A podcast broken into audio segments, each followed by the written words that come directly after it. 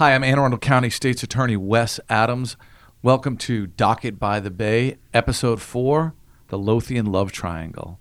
With me today are our two prosecutors and our lead detective, uh, Detective Kelly Harding from the Anne Arundel County Police. Hi, Kelly. Good afternoon. Head of my Sting unit, Jason Knight. Welcome, Jason. Hello. And one of my most experienced violent crimes prosecutors, Amanda Mady. Ahoy, Amanda. Ahoy, Wes. So, I want to talk a little bit about probably one of the most fantastic murders that has occurred in Anne Arundel County in recent history back in October of 2015. So, Kelly, you were the detective that came to investigate this murder.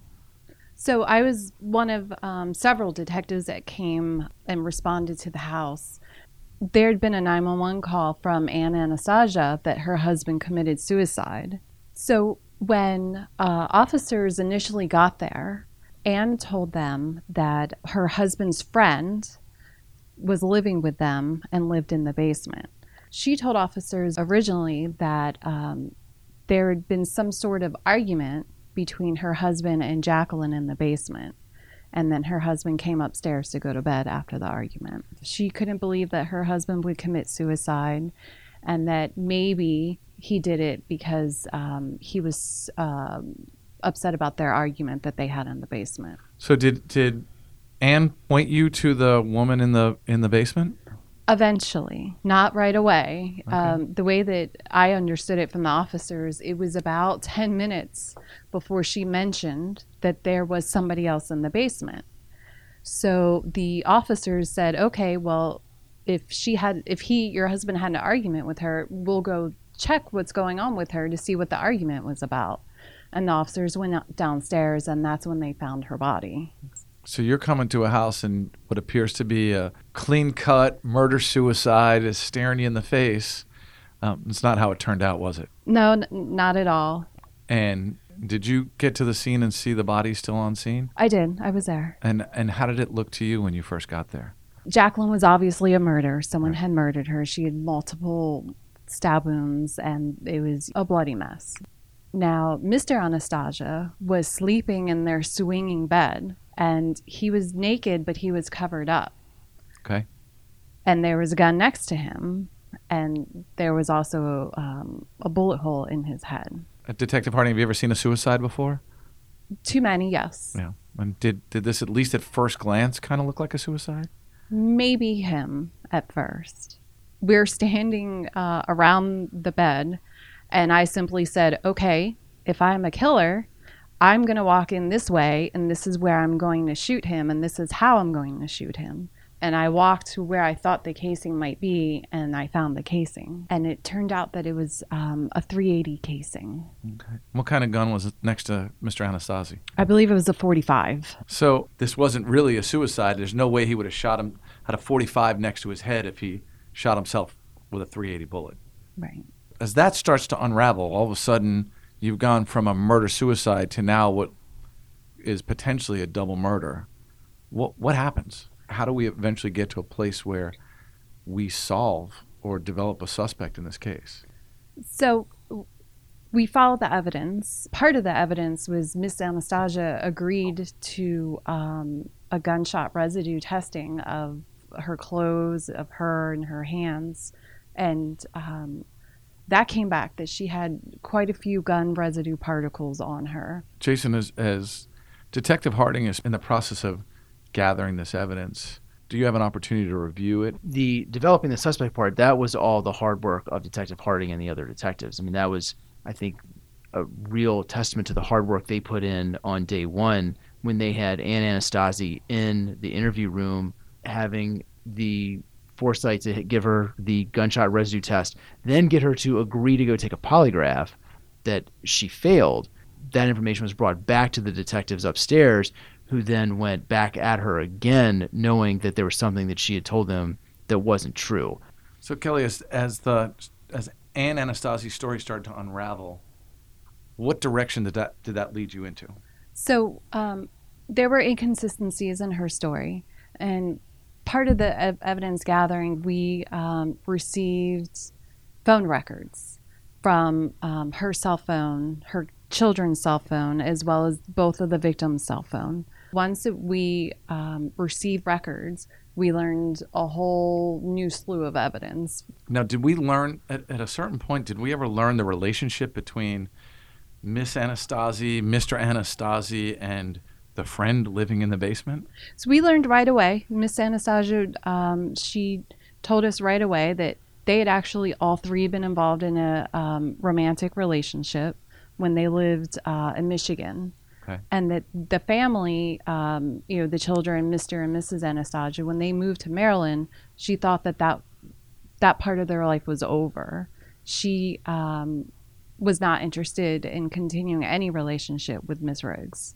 She's very upset and probably hurt that Mr. Anastasia, I don't want to say demanded, but demanded that Jacqueline move in and move to Maryland and live with them. So basically, you had Ann Anastasia and her husband, with her husband's lover, living in the basement in their family. That's correct. Okay. So when you received all of this evidence from the cell phones, now we know we've got a love triangle, legitimate love triangle in the house. Anne's probably hurt by all accounts based on this and betrayed. I mean, a lot of strong emotions. Does she automatically become your suspect? No, not automatically. We talked to the family members, and it seemed that uh, Mr. Anastasia wanted to start making babies and having another family with Miss Riggs. So there are other members of the family that would also, you know, become upset or betrayed by um, their plan to start a whole nother family. Uh, so she doesn't become our necessarily number one suspect. She's not eliminated, of course. So, as you're going through the evidence, how is it that we eventually start to uncover and develop the people who were responsible for this? In the text messages, um, and you know, through interviews, we learned that her 13 year old daughter had a, s- uh, a boyfriend, a boyfriend that Mr. Anastasia did not care for. By the way, how old was the boyfriend? 18. not only were they investigating Anne, they were obviously looking at the 18 year old. And along the way, they, Gabriel Struss, they got a warrant for Gabriel Struss, arrested him, brought him in, and got a complete confession from Mr. Struss outlining not only his role, but the fact that he had essentially been manipulated or persuaded to carry out these crimes at the behest of Anne. So you've got now the killer, the, the trigger man, and the I guess he was the stabber as well, Yes. talking about how it was this crime came to occur.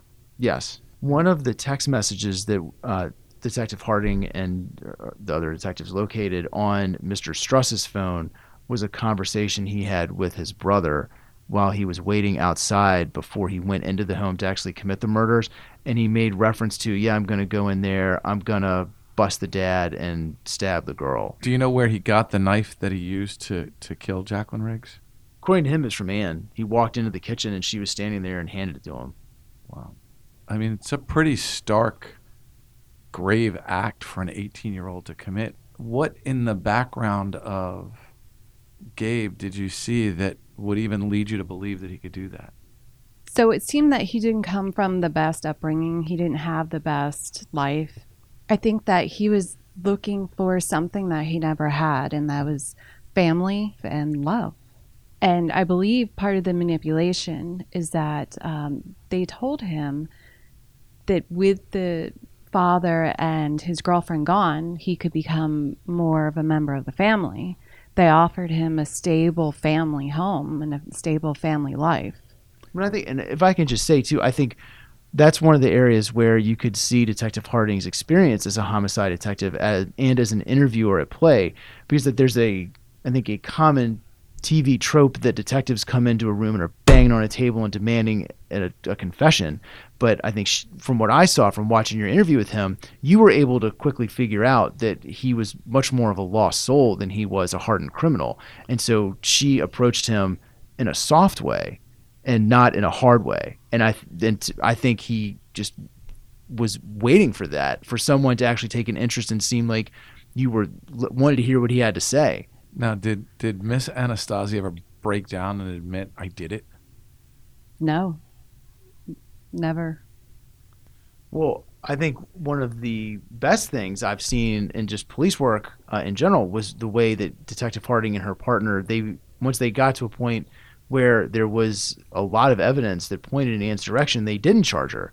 They brought her in the day before, if I remember, it was October 14th. They brought her back into the station and did a consensual interview with her and you know spoke to her in this sense of you know they were not the detectives, detectives who did the initial interview with her on the 5th because they were still at the scene. So they brought her in and gave her the well, this is our first chance to really sit down. Let's talk. And they got a, the whole story back from her again. But I think one of the things that was very not noticeable to me, but I think was noticeable to Detective Harding and Amanda as well, was the change in Ms. Anastasi's physical appearance at this point. Nine days later, well, I, and I might defer to you guys to explain that a little better, but because you guys pointed out to me, but She definitely came into the station dolled up. She uh, put makeup on. She brushed her hair. She had on uh, knee-high leather boots. Before she was, you know, wearing a, a hooded sweatshirt, probably that she'd worn for three days in a row with stains on it and no makeup, and she definitely had not brushed her hair. Wow, it's a pretty pretty stark contrast to the person you first met. On the 14th, she was in a good mood.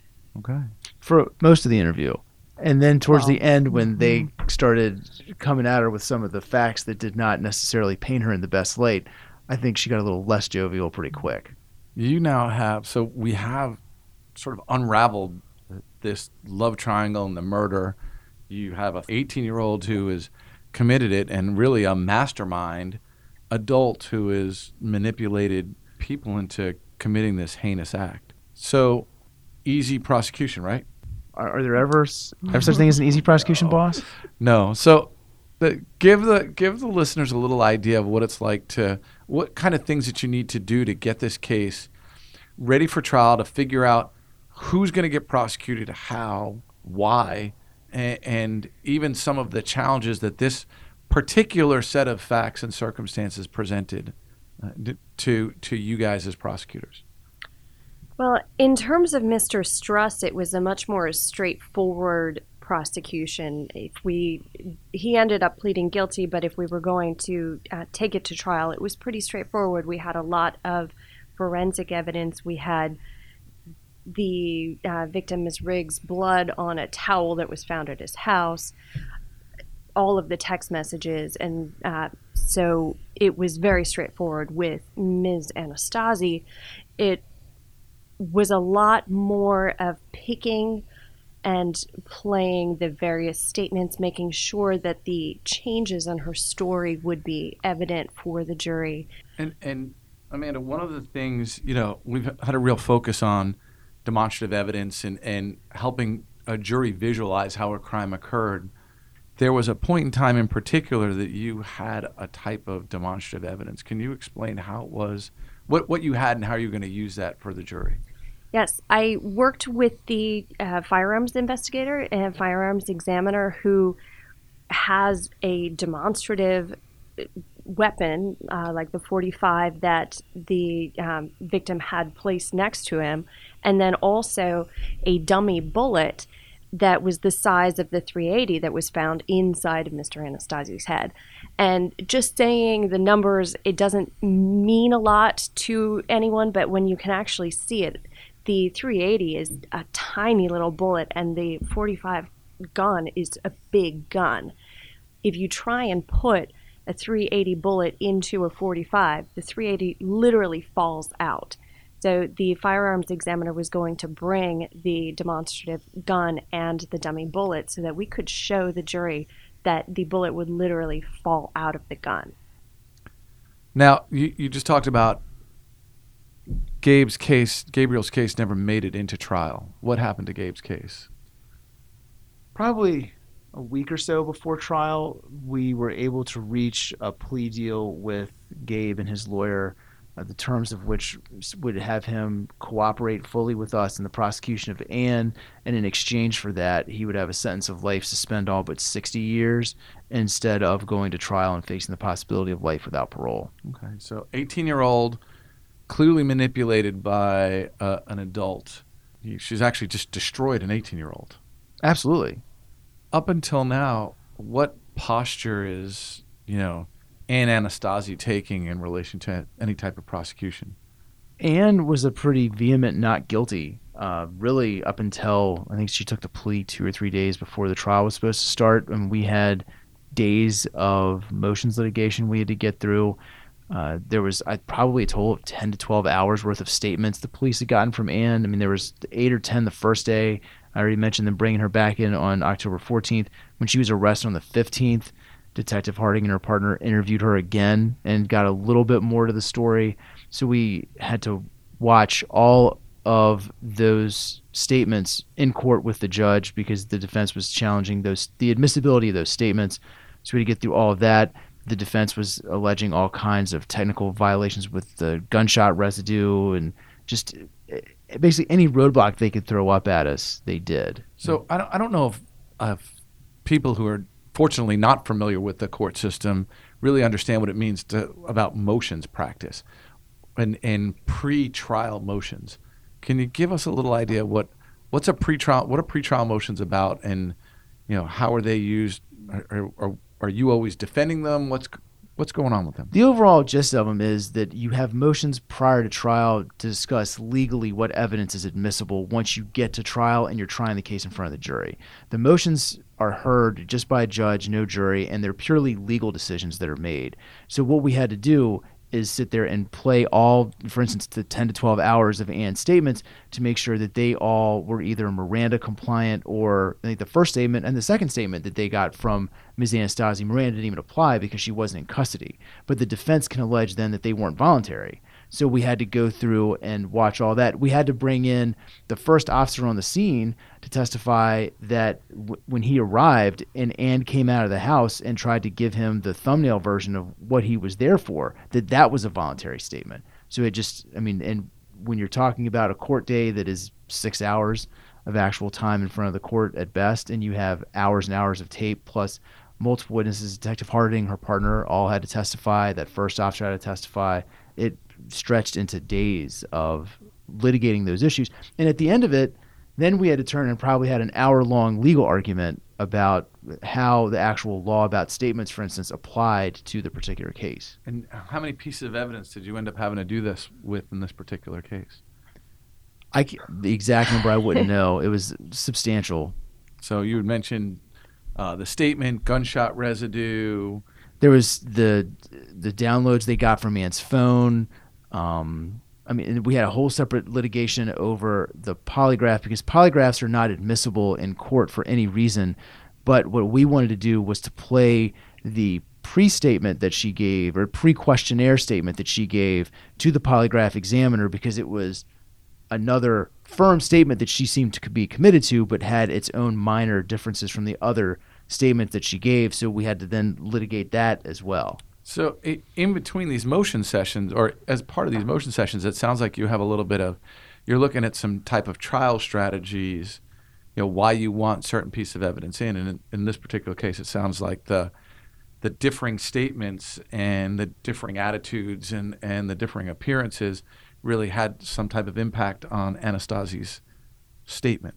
Oh, absolutely. I, I think showing the progression of her interactions with the detectives was really critical in my mind, or would have been very critical to show the jury her guilt.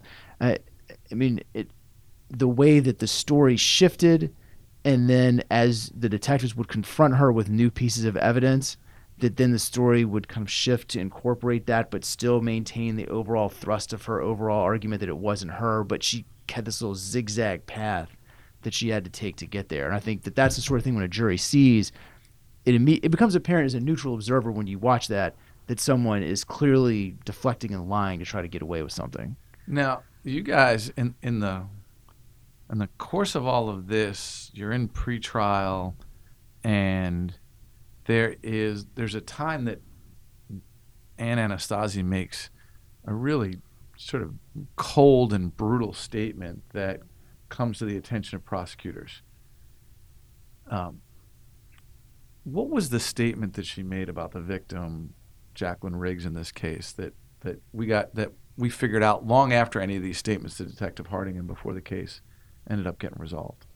Well, we were we were supposed to start trial at like the second week of December, and we were supposed to have our final motions hearing. I think the Wednesday before, and so or Wednesday or Thursday before, and so the Monday or Tuesday night of that week, uh, we were in the office, and I was listening to her recorded conversations from the Anne Arundel County Detention Center, where she had been calling some friend of hers that uh, she had made while she'd been in there, but had since been released.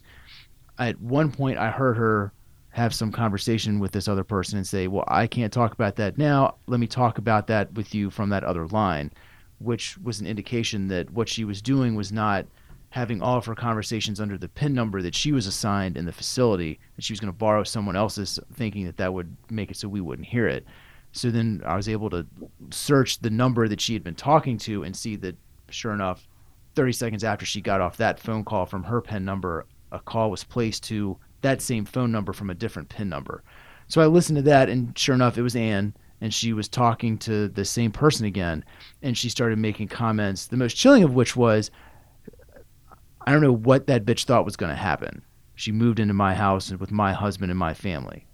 And she made some other comments regarding the trial itself, saying, and I might get the quote wrong exactly, but something to the effect of, the jury would understand after they hear about me and what he did to me why I killed him, but then I've got a dead 23 year old in the basement I have to explain. Wow. So it's it's pretty clear that she knew exactly what was going on and was looking for a way out. Oh, absolutely. So when all of this stuff comes to light, did did she ever get that trial? No, she didn't. Uh, we found it at night, and then Amanda helped me. We got it burned and emailed over to the defense attorneys that that night or the next morning. I think you texted me first thing in the morning, and that's what it I was. I saw it. We got it sent over to defense counsel before we went back to court um, to finish out the motions, and defense counsel spoke with their client, and I think it was that day that she decided to plead guilty. Very begrudgingly, but yes. Yes. Tell me a little bit about the the plea hearing and sentencing in this case. Well, they were actually two separate hearings. She pled guilty uh, right on the date that Amanda was referencing. Um, What did she plead guilty to? uh, two counts of first degree murder, the one of Anthony Anastasi and the other murder of Jacqueline Riggs. And then sentencing was deferred for a couple months for both sides to get sentencing presentations together. The terms of the deal that we had offered her was that she could plead guilty and receive a sentence somewhere uh, life suspend all but a range between 40 and 60 years. And so then th- both sides were going to be able to make an argument along those lines and within that framework when we came to sentencing a couple months later. Um, how did the sentencing hearing go? well i think well. Um, but we uh, amanda and i spent a lot of time we put together an argument using the facts of the case all the un- unfortunately we had to go through all the gory details of what was done to ms. Riggs and mr anastasi. The statements that the detectives had obtained from her we played parts of that which i thought was important to do because the judge had already seen it but i wanted to reiterate to him that she clearly had lied multiple times to the police and essentially to him. And then finishing that off by playing the calls that we had recorded from the jail showing that at the end how she really felt about this whole situation. And the hmm. defense responded with an argument that she had been the victim of domestic violence and that because of that the entire incident should be excused including the murder of ms. Riggs who had never laid a finger on her. So Amanda, what did she get? For Mr. Anastasi, it was life suspend all but 40, but for Jacqueline Riggs, it was life suspend all but 60, which is exactly what we had been hoping for in terms of Ms. Riggs. Of course, we would have, I guess, liked uh, life suspend all but 60 on Mr. Anastasi, but it really was a powerful statement from the judge as to how much worse it was that Ms. Riggs really was an innocent in this. Yes, you know, she was living with this man's family, but she really had done nothing, and um, she was murdered quite horribly. And Kelly, how long have you been a detective now? Uh, 20 years. In in your 20 years here, how does this kind of murder rate? We've never had one like this before. Well, I, you know, I, I do appreciate all the work that you guys did, you know, Kelly, especially investigating, having to investigate a, a really unique, salacious, complex kind of homicide. Really, once in a once in a generational kind of homicide here for our county. So, it's it's fantastic work by everybody here, and you know, I just appreciate you guys taking the time to give us a little insight into this particular case. So I'm Wes Adams, your state's attorney here in Anne Arundel, Anne Arundel County, and please join me next time as we come back with episode five.